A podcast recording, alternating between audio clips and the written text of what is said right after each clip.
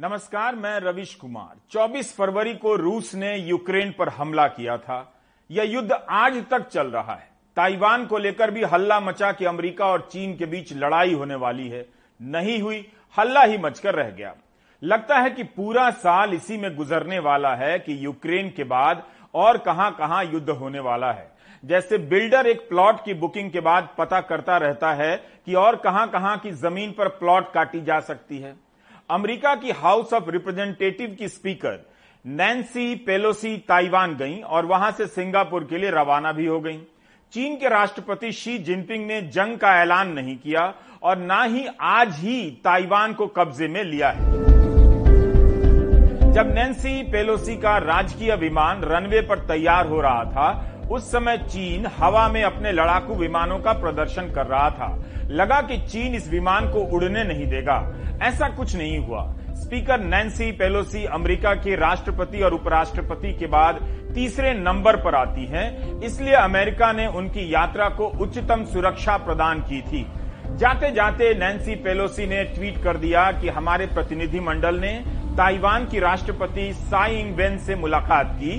हमने इस बात को लेकर चर्चा भी की कि अमेरिका और ताइवान के आर्थिक संबंध कैसे मज़बूत हों। सुरक्षा को लेकर हमारी साझेदारी और मज़बूत हो और हम दोनों ही मिलकर लोकतांत्रिक मूल्यों की रक्षा करें। नैन्सी पेलोसी कह गई कि अमेरिका ताइवान के साथ खड़ा रहेगा। उन्होंने यह भी ट्वीट किया है कि राष्ट्रीय मानवाधिकार संग्रहालय गई। लिखा है कि पूर्व राजनीतिक कैदियों के साथ वहाँ गई। जिन लोगों ने जान दी है, उन्हें श्रद्धांजलि दी। सिविल सोसाइटी के लीडरों से बातचीत की, उनकी बातें सुनी। नैन्सी पेलोसी ने चीन की दुखती रक्त पर हाथ रख दिया है। उसके इलाके में जाकर याद दिला दिया है कि लोकतंत्र के मामले में चीन कहाँ खड़ा है। क्या नैन्सी पेलोसी के बहाने अमेरिका ने चीन को गंभीर चुनौती दी है या ललकार कर छोड़ दिया? चीन भी गुर्राया लेकिन शांत हो गया। क्या इसलिए वह जानता है कि इस लड़ाई का फैसला इसी सबसे नहीं होने वाला है? चीन का दबदबा, इससे भी समझा जा सकता है कि इतनी हवाबाजी के बाद भी संयुक्त राष्ट्र ने ताइवान को अभी तक मान्यता नहीं दी है।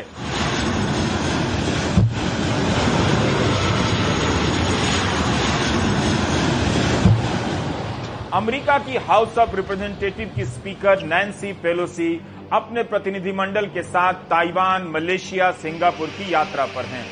बयासी साल की उम्र में पेलोसी ने ताइवान की राजधानी में उतरकर चीन को मनोवैज्ञानिक चुनौती तो दे ही दी। चीन ने केवल बातों की गर्मी दिखाई और जवाब में पेलोसी ने अपने अंदाज में कह दिया कि एक महिला के आने को लेकर इतना बवाल क्यों मचा रहा है चीन? एक सवाल उठा कि क्या चीन के राष्ट्रपति शी जिनपिंग इस बार अमेरिका को करारा जवाब देंगे? क्योंकि वह उनके दावे के क्षेत्र में उतर आया है। चीन ने ऐसा कुछ भी नहीं किया। लेकिन अमेरिका की सत्ता संरचना की तीसरी शक्तिशाली व्यक्ति ने यहाँ आकर बता तो दिया ही कि सुपर बॉस कौन है नैन्सी पेलोसी को ताइवान ने सम्मानित भी किया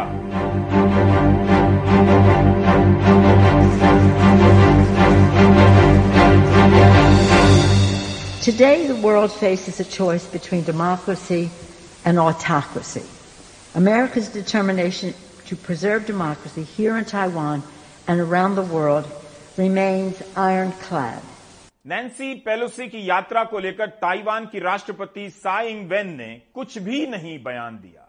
ताइवान के विरोधी दलों के नेताओं ने ज़रूर स्वागत किया, बयान दिए। ताइवान की जनता का एक हिस्सा भी स्वागत करने लगा, मगर एक हिस्सा ऐसा भी रहा जो अमेरिका की भूमिका को लेकर असमंजस में था। उसे संदेह की निगाह से देख रहा था। उधर असमंजस में अमेरिका भी नज़र आया। एक तरफ़ पेलोसी वादा करती रही कि अमेरिका लोकतंत्र की लड़ाई में ताइवान के साथ रहेगा। दूसरी तरफ़ व्हाइट हाउस के प्रवक्ता कहते रहे कि ताइवान को लेकर अमेरिका की नीति नहीं बदली है। जब पत्रकारों ने व्हाइट हाउस के प्रवक्ता से पूछा कि अभी तक अमेरिका कहता रहा है कि वह आज़ाद ताइवान को सपोर्ट नहीं करता है, लेकिन नैन्सी पेलोसी की पोस्ट बताती है कि अमेरिका समर्थन करने लगा है। तो इस पर प्रवक्ता किर्बी को जवाब नहीं सूझा You keep telling us that U.S. policy hasn't changed and that the United States does not support an independent Taiwan. And yet, if we look at what Speaker Pelosi tweeted from the ground in Taiwan, her post actually states, quote, America stands with Taiwan. We all know that Taiwan harbors uh, ambitions toward independence. When the Speaker of the House says, we stand with Taiwan, America stands with Taiwan, how can the Chinese construe that as anything else but that you're supporting independence? I, will let the Speaker speak for herself. Um, all I can tell you, James, is what I told you yesterday. Uh, and I'm happy to repeat it. Nothing has changed about our adherence to the one China policy. Nothing has changed about uh, our stance on Taiwan independence, which is that we do not support Taiwan independence. जब Nancy Pelosi इतना साफ़ साफ़ stand ले रही हैं तो white house इस तरह से क्यों किनारा कर रहा है? क्या अमेरिका अभी चीन को इन बयानों और संकेतों के जाल में फंसा रहा है कि वह लोकतंत्र के सवाल पर आ जाए और बोलने लगे, जिससे उसके भीतर का खोखलापन उजागर हो जाए? जो भी है, अमेरिका किस टाइप का सुपर बॉस है? जो अपने देश में कुछ कहता है, ताइवान में जाकर कुछ और। उधर अमेरिका की सुपर बॉसियत समाप्त करने की चाह रखने वाला चीन का व्यवहार भी वैसा ही रहा। ताइवान की सरकारी वेबसाइट पर हमला कर दिया। यह कोई हमला हुआ? और अमरीकी मीडिया के अनुसार ताइवान से आयात होने वाली हज़ारों चीज़ों पर रोक लगा दी। इनमें मछली है, बिस्किट है और केक है। ये क्या हुआ?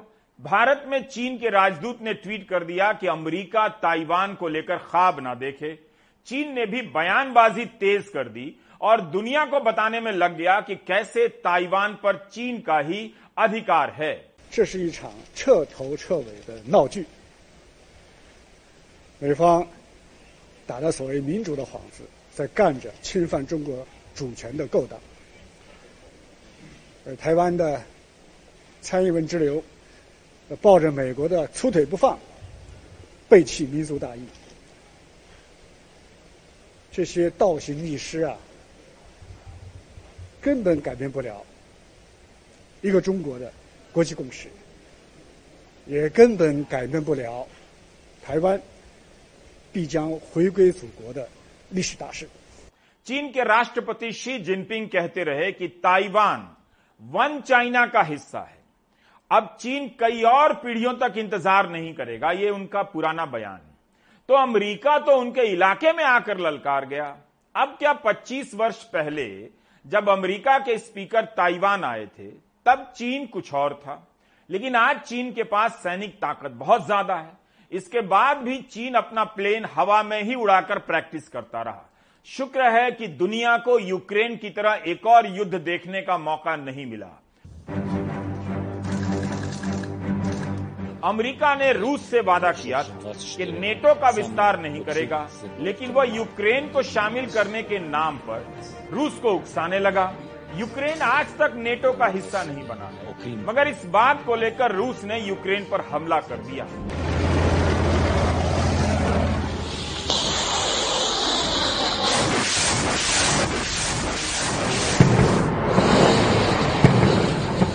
ताइवान इस खेल को समझता होगा, तभी उसकी राष्ट्रपति ने नैन्सी पेलोसी की यात्रा और बयानों को लेकर भड़भड़िया बयान नहीं लेकिन क्या हम दुनिया के इन सुपर बॉसों की कमज़ोरी को देख रहे हैं?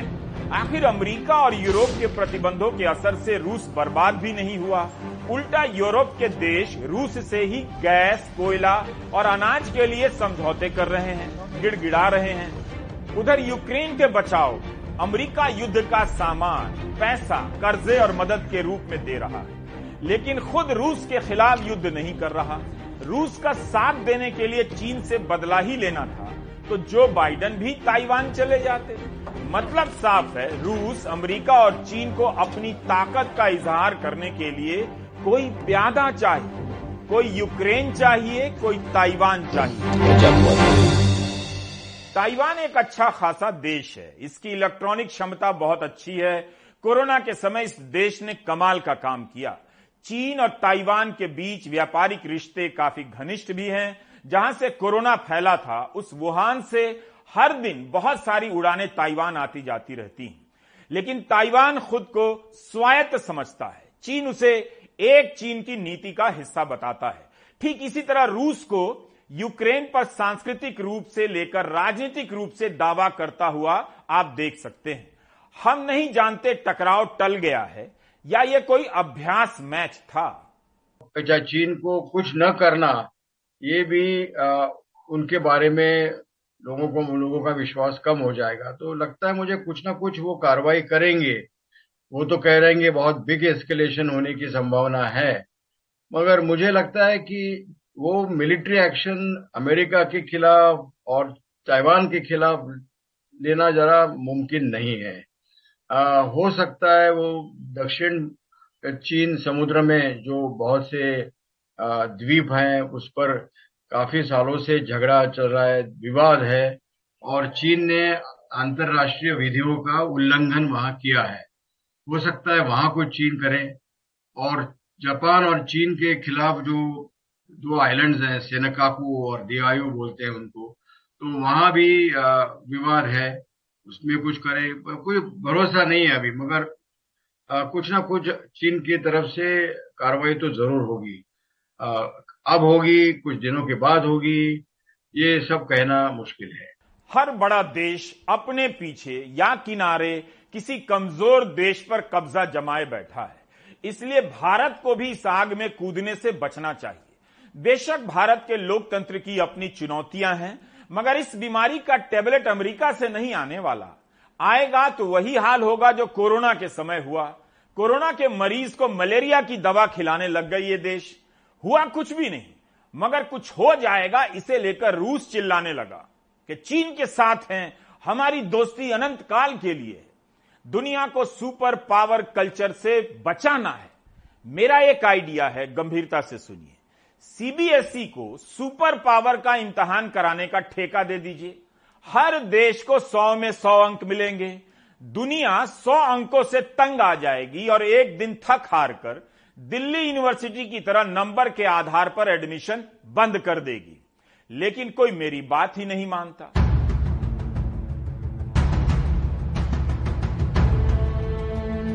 यूक्रेन युद्ध आज तक चल रहा है। जैसे ही अमेरिका और रूस आपस में टकराए किसी देश के नेता अमेरिका के पीछे लग गए तो किसी देश के रूस के पीछे लग गए। अपने अपने देश में हेडलाइन छपवाने लगे कि असली सुपर पावर तो हम ही हैं। फला साहब हमसे बात कर रहे हैं फ़ोन पर। बोरिस जॉनसन तो जोश में यूक्रेन चले गए लेकिन इसके बाद उनका अपनी ही पार्टी में पावर खत्म हो गया। इटली का देख लीजिए वहाँ भी सरकार जा रही है। क्या इन सभी देशों से पूछा जा सकता है? कि उनकी पहल का असर अमेरिका, रूस और चीन पर क्यों नहीं होता है? हमें तो यही दिखाई देता है कि सब एक दूसरे से कारोबारी रिश्ता बनाकर रखना चाहते हैं। केवल युद्ध के नाम पर अलग अलग खेमे में दुकानें चलाते हैं। इस फ्रेम से देखेंगे तो यूक्रेन और ताइवान की बहस में कई सारे देश और उनके ग्लोबल लीडर केवल प्यादे की तरह नज़र आएँगे। दूसरे विश्व युद्ध के बाद से, अब तक दुनिया में तीसरे विश्व युद्ध का इंतज़ार ही हो रहा है। उसके बाद से पचासों युद्ध हो लिए, आज भी हो रहे हैं, लेकिन युद्ध गिनने वालों ने कसम खा रखी है। उनके अनुसार तीसरा युद्ध अभी नहीं हुआ है। ये वो युद्ध है जो हमेशा ही होने वाला होता है, मगर होता नहीं है। तो अमेरिका ने चीन से सीमित पंगा लिया है, और चीन ने भी अमेरिका से असीमित पंगा नहीं लिया है। क्या आपको नहीं दिखता कि रूस, अमेरिका और चीन के सामने बाकी सारी दुनिया बेअसर और तेजहीन पड़ी हुई है? इस पूरी प्रक्रिया को आप आटा चक्की के उदाहरण से समझ सकते हैं। फ़िलहाल इस आटा चक्की को देखिए। इसकी एक ही डंडी है जो बीच में है। लड़ाई यह है कि चक्की की डंडी किसके हाथ में रहे। कभी यह डंडी रूस के हाथ में आ जाए तो कभी अमेरिका के हाथ में, कभी चीन चाहता है उसके हाथ में आ जाए। ताकि हम दुनिया को गेहूँ की तरह पीस डालें।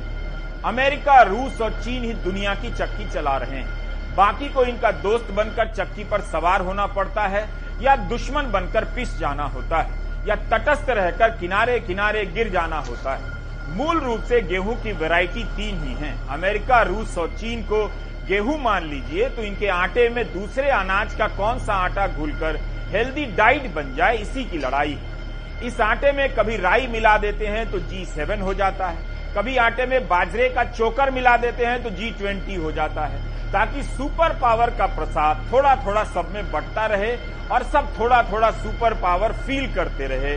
अमेरिका, रूस और चीन के खेल में साथी और दुश्मन बनते रहे। अमेरिका, रूस और चीन के गेम को समझिए। इन तीनों का काम है किसी देश पर अधिकार जमाना युद्ध करना और दूसरे देशों पर दबाव डालना कि मेरे पीछे आओ तो मेरे पीछे आओ। भारत ने अगर अमेरिका के कहने पर रूस पर प्रतिबंध लगा दिया होता तो यहाँ कम तबाही नहीं आती। भारत अमेरिका के झांसे में नहीं आया, इससे ना तो भारत और अमेरिका के बीच कुछ बिगड़ा है और ना ही रूस और भारत के बीच कुछ ज़्यादा बन गया है। अगर ज़्यादा बनता तो तभी माना जाता, जब रूस अपने चीरकालिक दोस्त चीन से कहता कि भारत की सीमाओं पर अतिक्रमण का दबाव बंद करो।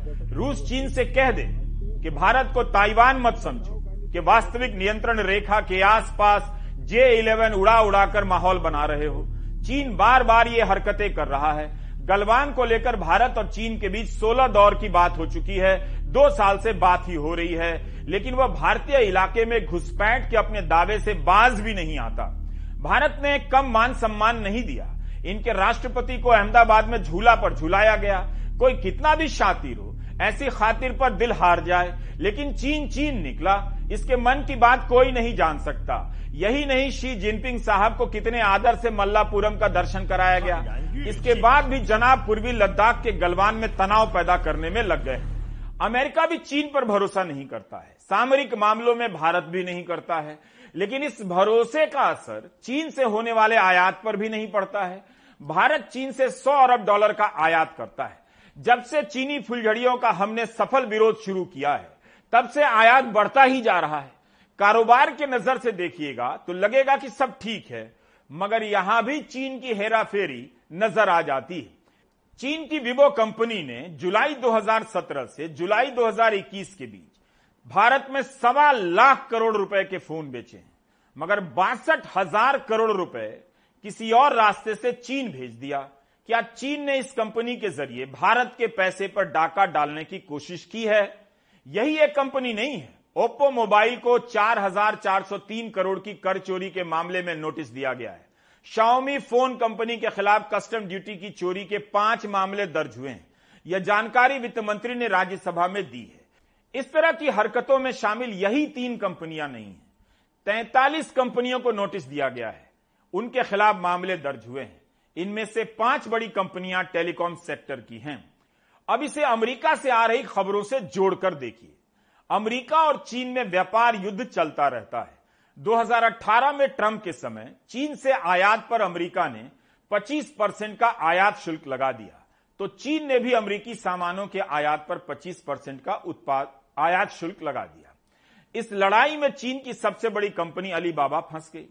अलीबाबा के चीफ जैकमा ने कह दिया कि अमेरिका और चीन के बीच जो व्यापार युद्ध चल रहा है, इससे अधिक मूर्खता की बात दुनिया में कुछ और नहीं हो सकती। उनकी बहुत बुरी हालत कर दी गई है। आज के फाइनेंशियल टाइम्स में खबर छपी है कि अमेरिका अपने स्टॉक एक्सचेंज वॉल स्ट्रीट से चीन की 200 कंपनियों को निकालने की तैयारी कर रहा है। अमेरिका का नियम है कि किसी भी कंपनी को तीन साल में एक बार अपनी ऑडिट रिपोर्ट अमेरिका के रेगुलेटर को दिखानी होती है ताकि वह जाँच कर सके कि निवेशकों के पैसे के साथ कोई हेरा फेरी तो नहीं हो रही। चीन की कंपनियाँ अपना ऑडिट नहीं करा रही हैं। उधर चीन ने भी कानून बना दिया है कि जो कंपनियाँ संवेदनशील और सुरक्षा से जुड़ी हुई हैं, वो अपना डेटा किसी दूसरे देश की एजेंसी से साझा नहीं कर सकती। अगर अमेरिका ने चीन की कंपनियों को हटा दिया, वॉल स्ट्रीट से तो यह लड़ाई दूसरे लेवल पर चली जाएगी। लेकिन इसके पहले से ही चीन ने अपना इंतज़ाम यूरोप के शेयर बाजारों में करना शुरू कर दिया है। स्विट्जरलैंड से लेकर तमाम देशों के स्टॉक मार्केट में अपनी कंपनियों की लिस्टिंग कराने में लगा हुआ है। चीन एक ऐसा देश है जिसकी सामरिक नीति पर ना तो भरोसा कर सकते हैं, ना व्यापारिक नीति पर।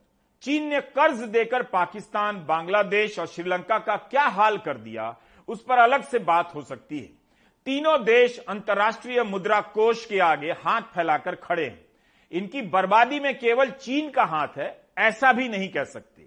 इसके लिए हमें देखना होगा कि अंतर्राष्ट्रीय मुद्रा कोष जब लोन देता है तो उसकी शर्तें क्या होती हैं? और चीन जब लोन देता है तो उसकी शर्तें क्या होती हैं? क्या कुछ अलग होती हैं? तब जाकर सही जवाब मिलेगा।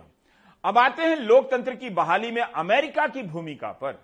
आप याद कीजिए किस देश में अमेरिका की मदद से लोकतंत्र को बहाल होते हुए आपने देखा है इराक की संसद की यह तस्वीर इसी समय की ये इराक के प्रभावशाली शिया नेता के समर्थक हैं जो संसद में घुसाए इनका आरोप है कि ईरान की शह पर विरोधी दल सरकार बना रहा है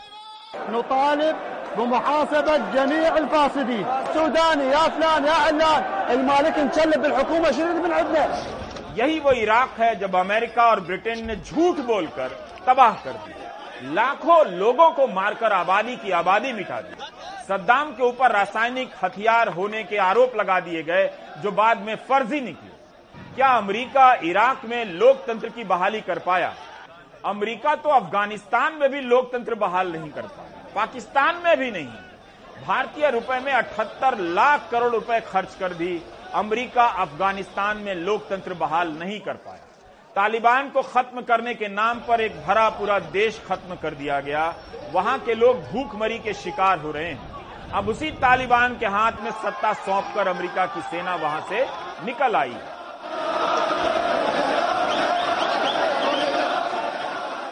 इसमें दो राय नहीं कि अमेरिका एक लोकतांत्रिक देश है। उसकी संस्थाएँ किसी भी देश की संस्थाओं से मज़बूत हैं। कम से कम इस मामले में हम चीन के सामने अमेरिका का मज़ाक नहीं उड़ा सकते। लेकिन जब अमेरिका लोकतंत्र का चैंपियन बनकर अपने देश से बाहर निकलता है तो उसकी भूमिका का मूल्यांकन आँखें बंद कर नहीं कर सकते। ट्यूनिशिया से लेकर म्यांमार में तानाशाही है। म्यांमार में हाल ही में लोकतांत्रिक कार्यकर्ताओं को फांसी दे दी गई। वहाँ क्यों नहीं गई, नैन्सी पेलोसी? क्या इन छोटे देशों में अमेरिका लोकतंत्र की बहाली कर पाया? राष्ट्रपति जो बाइडेन हाल ही में सऊदी अरब की यात्रा पर गए। क्या यहाँ पर लोकतंत्र की स्थापना हो गई है? बेशक जो बाइडेन ने पुतिन को डिक्टेटर कहा है, लेकिन इस सवाल को लेकर अमेरिका के साथ कितने ही देश आ गए। डेमोक्रेसी ऑफ़ मदर, लोकतंत्र की जननी, यानी भारत के प्रधानमंत्री नरेंद्र मोदी। क्या बोल सकते हैं कि पुतिन डिक्टेटर हैं? नहीं बोलेंगे। जबकि पुतिन ने संविधान ही बदलवा दिया। 2036 तक वही राष्ट्रपति रहेंगे। और जब लोकतंत्र को मज़बूत ही करना है तो अमेरिका चीन ही चला जाए, जहाँ के राष्ट्रपति शी जिनपिंग आजीवन इसी पद पर रहेंगे, ऐसा संविधान बदलकर इंतज़ाम कर लिया है। तो लोकतंत्र को बचाने की चुनौती केवल अमेरिका की नहीं, ना अमेरिका के बचाने से दुनिया में लोकतंत्र बचेगा।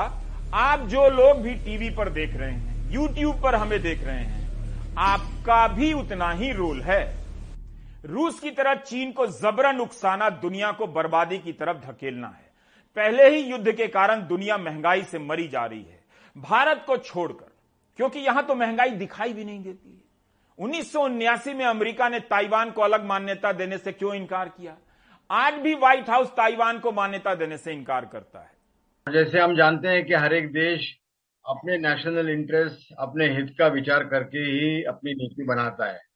अमेरिका उसमें कोई अपवाद नहीं है। अमेरिका हमेशा वही करता आया है। तो इसीलिए जब किसी देश में हालात बहुत खराब हो जाते हैं, कोई लोकतंत्र वहाँ दिखाई नहीं देता है तो काफ़ी अक्सर ऐसे दिखाया, देखा गया है कि अमेरिका ने फिर वहाँ कुछ ज़्यादा समर्थन नहीं किया, कोई मदद नहीं की लोकतंत्र वापस लाने की। तो वही अभी जो चल रही है परिस्थिति जो ट्यूनिशिया में है म्यांमार में तो बहुत ही खराब सिचुएशन है अभी। तो कई अरब देशों में भी वैसे हाला हालात है। तो अमेरिका आ, हमेशा लोकतंत्र के बारे में पूरा समर्थन करेंगे नहीं ऐसा कोई लगता नहीं मुझे। रूस और चीन में लोकतंत्र है या नहीं इस पर ग्लोबल पावर बात नहीं करते खुलकर बात नहीं करते आमने सामने मिलकर बात नहीं करते बल्कि अलग अलग नाम से ग्रुप बनाकर इन्हीं से गले मिलते रहते हैं। 2019 में हांगकांग में लोकतंत्र की बहाली को लेकर कितना बड़ा आंदोलन हुआ। दुनिया भर में इसे लेकर लिखा पढ़ा गया, मगर उससे चीन पर ज़ीरो असर हुआ और आप वो आंदोलन भूल भी गए। हांगकांग में लोकतंत्र के इस आंदोलन को कभी नहीं भूलना चाहिए, खासकर आज के दौर में कि किस तरह टेक्नोलॉजी के कारण यहाँ लोगों को तरह तरह के गैस मास्क लगाकर सड़क पर उतरना पड़ा।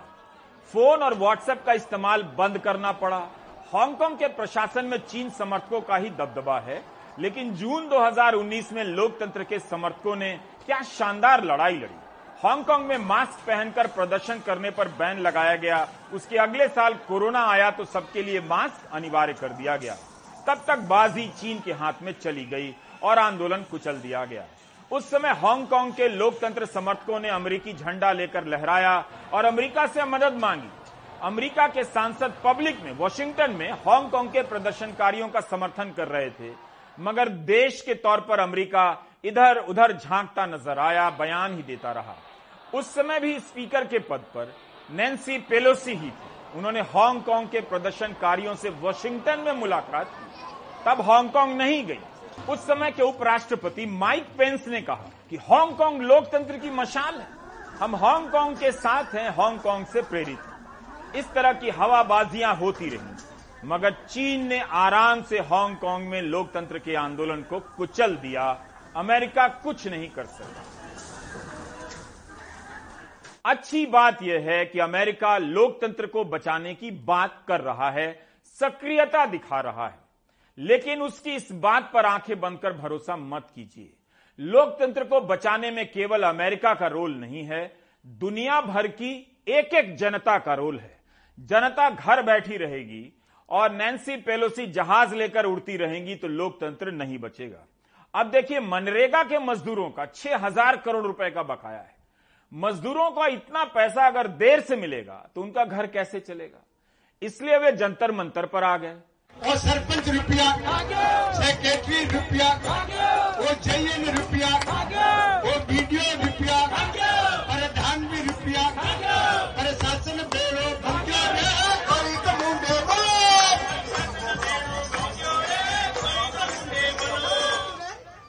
देश भर के मनरेगा मजदूर बीते कई दिनों से दिल्ली के जंतर मंतर पर डटे हैं।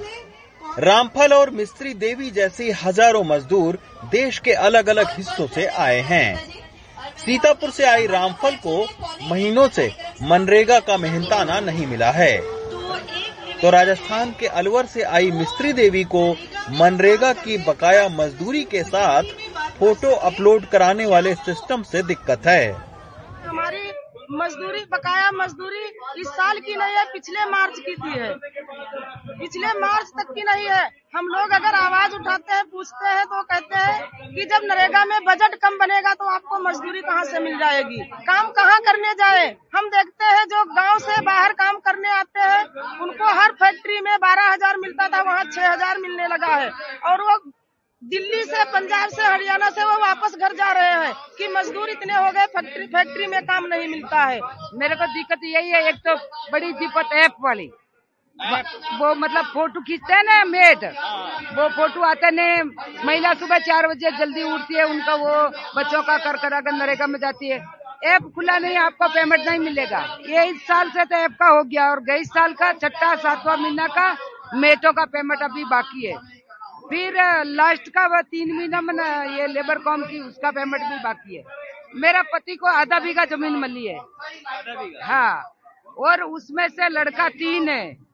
आधा बीघा में से तीन भाग कर दिया उनको। बिहार से आई मीना देवी को भी छह महीने से मनरेगा की मजदूरी नहीं मिली है। गनीमत है कि भतीजे के साथ रहती हैं तो दो टाइम खाना मिल जाता है। मजदूरी नहीं मिली है? ना छह महीना से गलियर करे मटी नहीं मिल रही। मजदूरी नहीं मिली है? ना। तो कैसे गुजारा चल रहा है? भतीजा और भाई यार खियाता है नरेगा का बजट घाटे में चला गया? तो आपके रसोई में भी आटा नहीं मिलेगा। नरेगा एक तरह से जीवन दान है। गारंटी है लेकिन वो गारंटी पूरी नहीं हो तो घर में खाना भी नहीं मिलेगा। दरअसल कोरोना के वक्त केंद्र सरकार ने मनरेगा का बजट सत्तर हज़ार करोड़ से बढ़ाकर एक लाख ग्यारह हज़ार करोड़ कर दिया था। लेकिन जानकारों का कहना है कि सरकार अब मनरेगा का बजट लगातार घटा रही है बजट घटेगा तो मजदूरी के पैसों का भुगतान कैसे होगा यही नहीं, कई मजदूर ऐप के ज़रिए फ़ोटो अपलोड कराने के नियम से भी परेशान हैं।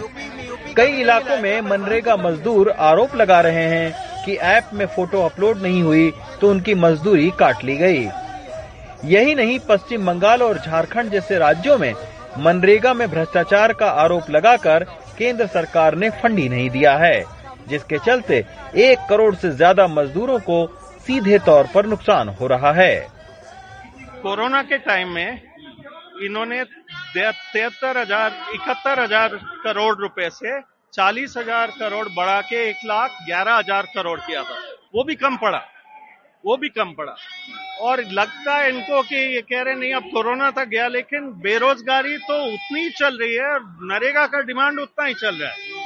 तो अब कोरोना के बाद फिर से उन्होंने तिहत्तर हज़ार करोड़ कर दिया, जैसे कि किसी को मजदूरी की ज़रूरत नहीं है। और उसका नतीजा क्या है कि आज की तारीख में दो तिहाई बजट खर्च हो चुका है और आठ महीने बचे हैं। तो कैसे चलेगा नरेगा उसमें? लास्ट पार्लियामेंट के क्वेश्चन में जो उत्तर दिया है सरकार ने, केंद्र सरकार ने उससे 2600 करोड़ के ऊपर बकाया है मजदूरी का, सिर्फ़ मजदूरी का। और 26 दिसंबर 2021 के बाद कोई पेमेंट नहीं दिया है सेंट्रल गवर्नमेंट हम जब पूछते हैं केंद्र सरकार को, वो कहती है करप्शन हुआ है। और बहुत सारे गड़बड़ियाँ हैं। तो उसको लेके जब राज्य सरकार से पूछते हैं, राज्य सरकार बोलता है, हमने तो सब उत्तर दे दिया है। सब हमने क्लियर अप किया है। तो ये लोग इच्छा मैंने पॉलिटिकल इशू बना के इसको हमको पैसा नहीं दे रहे ऐसा है राज्य सरकार का कहना। तो यहाँ के मजदूरों की मुख्य मांग ये है कि देरी भुगतान खत्म हो जाए, क्योंकि भुगतान गारंटी के बिना रोज़गार गारंटी का कोई मतलब नहीं है। और कई बार मजदूर लोग काम करते हैं करते हैं, लेकिन महीनों तक भुगतान नहीं हो रहा है और कई बार नहीं भी हो रहा है। तो ये अन्याय जो 10-12 साल से चल रहा है, ये खत्म हो जाए ये उनकी मुख्य मांग है। और इस साल में ऐप बेस्ड सिस्टम शुरू किया गया। तो हर बार जब पेमेंट सिस्टम बदलता रहता है तो शुरू में ज़रूर कुछ न कुछ समस्याएँ होंगी। तो इसलिए हमारा मांग है कि एक पेमेंट सिस्टम हो जाए जो रिलायबल और टाइमली हो। एक तो महँगाई ने पहले से ही कमर तोड़ी हुई है। गरीबों के लिए तो हालात और भी खराब हैं। ऊपर से मनरेगा का मेहनताना समय पर नहीं मिलेगा तो हालात क्या होंगे, इसका अंदाज़ा लगाया जा सकता है। ये तब है जब मनरेगा के तहत मजदूरी कई राज्यों की कृषि मजदूरी से भी कम है। खास तौर पर जो मनरेगा में अनियमितताएँ हैं, उन अनियमितताओं का जो खामियाजा है, वो नियम को जटिल करके इन गरीब मजदूरों को न भुगतना पड़े, ऐसी व्यवस्था केंद्र सरकार को करनी चाहिए। जंतर मंतर से प्रेम सिंह के साथ रवीश रंजन शुक्ला, एनडीटीवी इंडिया। भारत की लोकतांत्रिक व्यवस्था के भीतर कुछ चीज़ें अजीबो गरीब तरीके से घटने लगी हैं। लगातार कई बार खबरें आती हैं कि कांग्रेस मुख्यालय को पुलिस ने घेरा है, दिल्ली पुलिस ने रास्ते बंद कर दिए हैं और कांग्रेस के नेता अंदर हैं, वे प्रदर्शन करने के लिए बाहर नहीं आ पा रहे। आज शाम अचानक से खबर आने लगी कि कांग्रेस मुख्यालय के रास्तों को सीआरपीएफ लगाकर बंद कर दिया गया है, सड़क पर सन्नाटा है। कांग्रेस के नेता दिग्विजय सिंह, खरगे सलमान खुर्शीद वगैरह मुख्यालय पहुँचने लगे और कांग्रेस ने इस पर बयान भी जारी किया I think an invasive thing like a search and seizure is not procedural, but that's all right. They're entitled what they're entitled to in law they've done. Is this the way to do it? On the same day you have platoons of blues and browns and khakis across the road, this side and that side of the road? Do you find this as normal behavior of any government ever in democratic India for 75 years? They want to create this platoon outside, not because they are being obstructed from entering anywhere. They do want to do it, as I said, only for two things intimidation, insult, and humiliation, and diversion, digression. एक प्राचीन कहावत है विनाश काले विपरीत बुद्धि ये विनाश काल है महँगाई बेरोजगारी जैसा कि माकन जी ने कहा खाद्य पदार्थों पर जीएसटी इसके खिलाफ हमने अपनी आवाज़ उठाई है गृह मंत्री और जो गृहमंत्री जो का जो कब्जा है, दिल्ली पुलिस, दोनों साथ मिलकर यहाँ जो पुलिस बल आए हैं, हमारे पार्टी के सामने, हमारे दफ्तरों के सामने, हमारे नेताओं के घर के सामने, ये बिल्कुल साफ़ है कि प्रधानमंत्री भय की राजनीति, प्रतिशोध की राजनीति धमकी की राजनीति में विश्वास रखते हैं। कांग्रेस पार्टी ऐसी दबाव के अंदर आने वाली नहीं है। हमारा राष्ट्रव्यापी प्रदर्शन, आंदोलन महँगाई और बेरोजगारी के खिलाफ रहेगा और प्रधानमंत्री आवास तक के राष्ट्रपति भवन तक जो हमारा कार्यक्रम है उसको हम करेंगे, चाहे हमें उठा करके जेलों के अंदर क्यों ना डाल दिया जाए।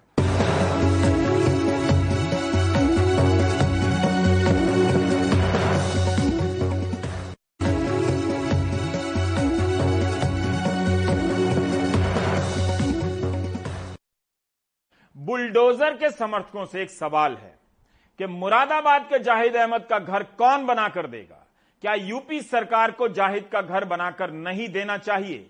जाहिद ने मुरादाबाद के एसडीएम घनश्याम वर्मा को फर्नीचर की सप्लाई की।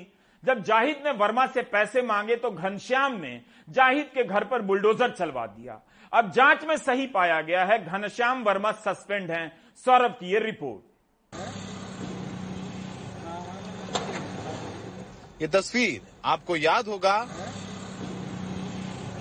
ये तस्वीर तब की है जब प्रशासन ने बुलडोजर से मुरादाबाद के फर्नीचर व्यापारी जाहिद के घर को ढहा दिया था।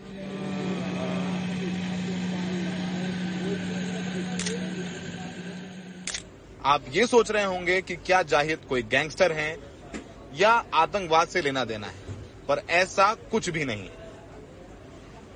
जाहिद का कसूर सिर्फ़ इतना था कि उन्होंने बेलारी के एसडीएम घनश्याम वर्मा से अपने फर्नीचर के पैसे मांग लिए।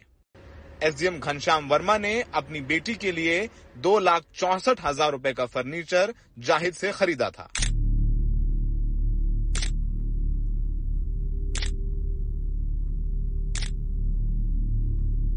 लेकिन जब जाहिद ने फर्नीचर के पैसे मांगे तो एसडीएम साहब ने एक फर्जी नोटिस भेजा कि जाहिद ने तालाब पर कब्जा कर अपना घर बनवाया है और फिर जाहिद के घर को बुलडोजर से गिरा दिया।